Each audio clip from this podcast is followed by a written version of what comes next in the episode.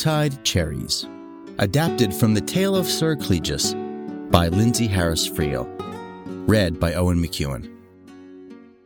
Once upon a time, there was a kind and intelligent lady who lived in a small castle in the kingdom of Gronimade. Her name was Lady Cleges, and she lived alone with her loyal companion and bard, Niko. Lady Cleges had once been very wealthy because she invented a farming tool called the hoe. Because of her great invention, the people who lived on her land had farmed so wisely and well that the harvest had been plentiful. Every year at Yuletide, Lady Cleges would have a huge banquet for everyone in the land. She would give away food and barrels of mead and wine to everyone because she had a kind and generous heart. But eventually, everyone who lived on her land got rich and moved away. Lady Cleges had given away all of her wealth. The land lay fallow with no one to tend it. Lady Cleges had no one but the roof over her head and her companion, Niko. She walked from room to room in her castle, remembering the Yuletide feasts of the past. Niko asked, Are you sad, my lady? Shall I play you some music on my lute? Lady Cleges said, Oh, no, I am not sad. I remember all the singing and dancing of years past. I remember the joyful stories, the laughter and kindness we all shared. No one can take that away from me. Niko said, Milady, I think you're going mad from cold and hunger. Shall I play you a song on my lute? Lady Cleges said, No, I'm going outside to sit underneath the cherry tree and contemplate the meaning of life. And so she did. She sat upon the cold earth and looked up through the bare branches and gazed at the winter night sky. Niko said, Let me play a tune for your contemplation on this, the longest and darkest night of the year.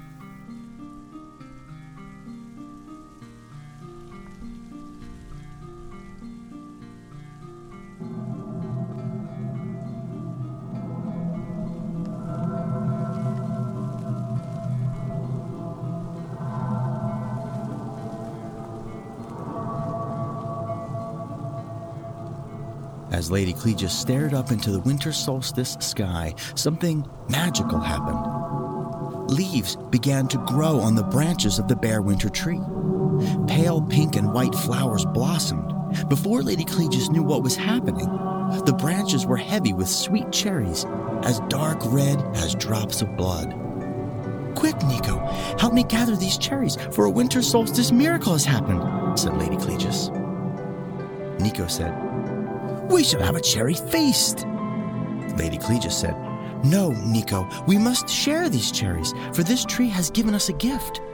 Let's take them to the queen.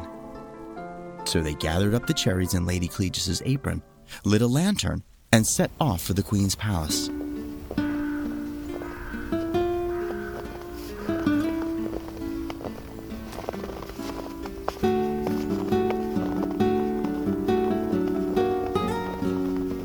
Palace was set for a Yuletide feast, and the party was in full swing. But when they approached the palace gate, a guard stopped them. Who goes there? said the guard. Lady Cleges said, I come bearing cherries for the queen. The guard said, There's no such thing as cherries in winter. Be off with you. Be gone. Oh, but these are magic cherries, said Lady Cleges, and she showed her apron full of the wondrous cherries. The guard said, What's in it for me? Lady Cleges said, If you let me see the king, I will give you some of whatever the king rewards me. The guard said, You will give me half. Come on, your ladyship, let us eat these cherries ourselves, said Niko. Hush, Niko. Guard, I will give you one third of what the king rewards me, and I won't say one third about how rude you were to me, said Lady Cleges. All right, one third you may pass, but I'm keeping my eye on you, little lady. They passed through the courtyard where they could hear singing and dancing and see how the windows were brightly lit. They got to the door of the royal household where another guard waited. Halt! Who goes there? Here we go again, said Niko the bard. Lady Cleges said, I come bearing cherries for the queen. Bah, humbug! Why should I let you in? said the guard. Niko said, Because you don't want me to write a song about how stupid you are. The guard said, I'm warning you, wastrel. Now, now, said Lady Cleges. If you let us through, I will give you some of whatever the king gives me. And I won't speak of how rude you are. Hmm, fine. I like a good reward. You may pass, said the guard. Lady Cleges and Niko went inside the royal household. Everything smelled of pine boughs and rich food, and they could hear music and laughter coming from the top of the stairs. At the top of the stairs was yet another guard. Niko said, oh, I think I can guess how this is going to go. Stop! No one enters the king's feasting hall without my permission. You will respect my authority, said the guard. Lady Cleges said, I come bearing cherries for the queen. Let me in. Cherries in winter?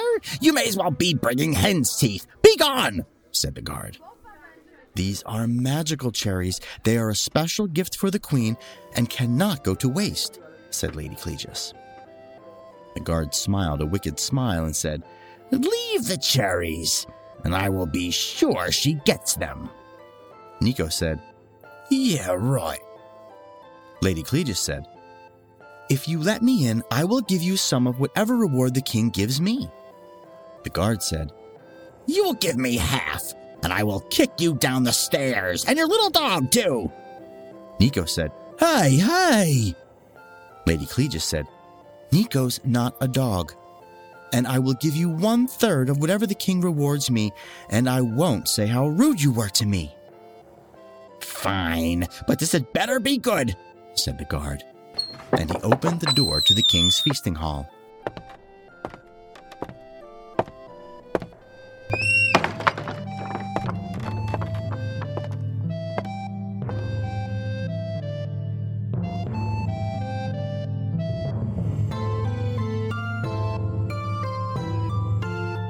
Everything in the king's feasting hall was warm and bright.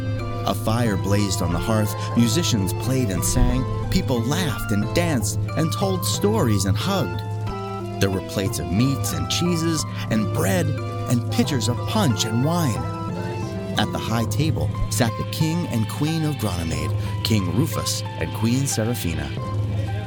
Lady Cleges approached the table and said to the queen, Your Majesty, I have brought you a gift The king said, What do you think you are doing?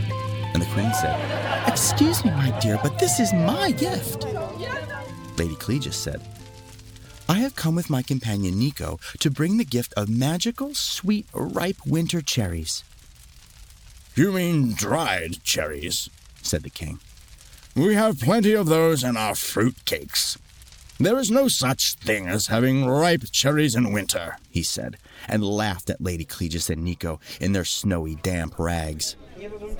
No, said Lady Cleges, I mean sweet, ripe, red, fresh winter cherries, as she untied her apron and bestowed the bounty of cherries upon the queen.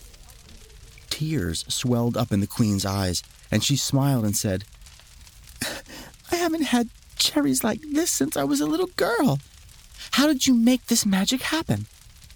And Lady Cleges said, I was contemplating the mysteries of the universe, and the good earth bestowed them upon me, and all good gifts should be shared.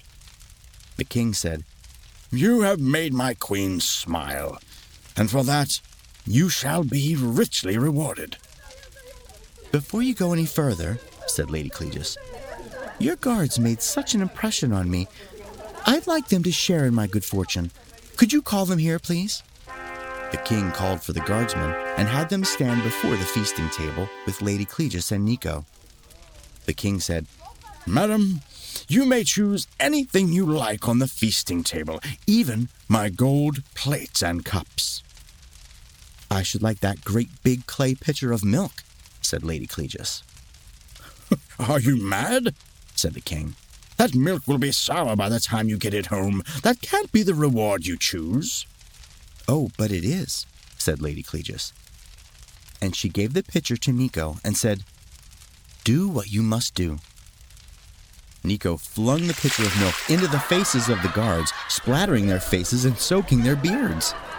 Niko said, I'm going to write a song called Three Fools Who Stank of Sour Milk, and you will never live this down. The queen clapped her hands until her palms were sore, and she laughed so hard no sound came out, and tears came down her cheeks. Lady Cleges curtsied, and her heart brimmed with joy. The queen reached up to the back of her neck, to her necklace of diamonds and rubies.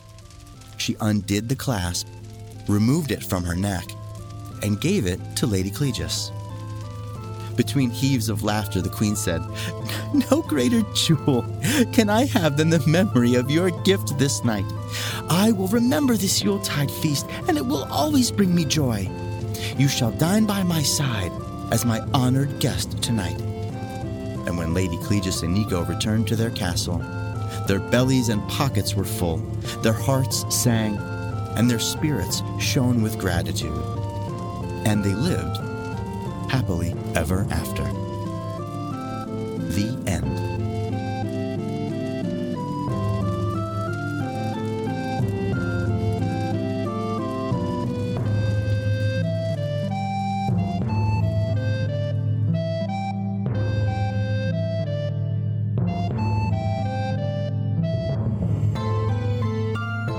The Yuletide Cherries, adapted from the tale of Sir Cleges by Ted Harris and Lizzie Harris Friel, performed by Owen McEwen, edited and sound design by Ted Harris and Lizzie Harris Friel.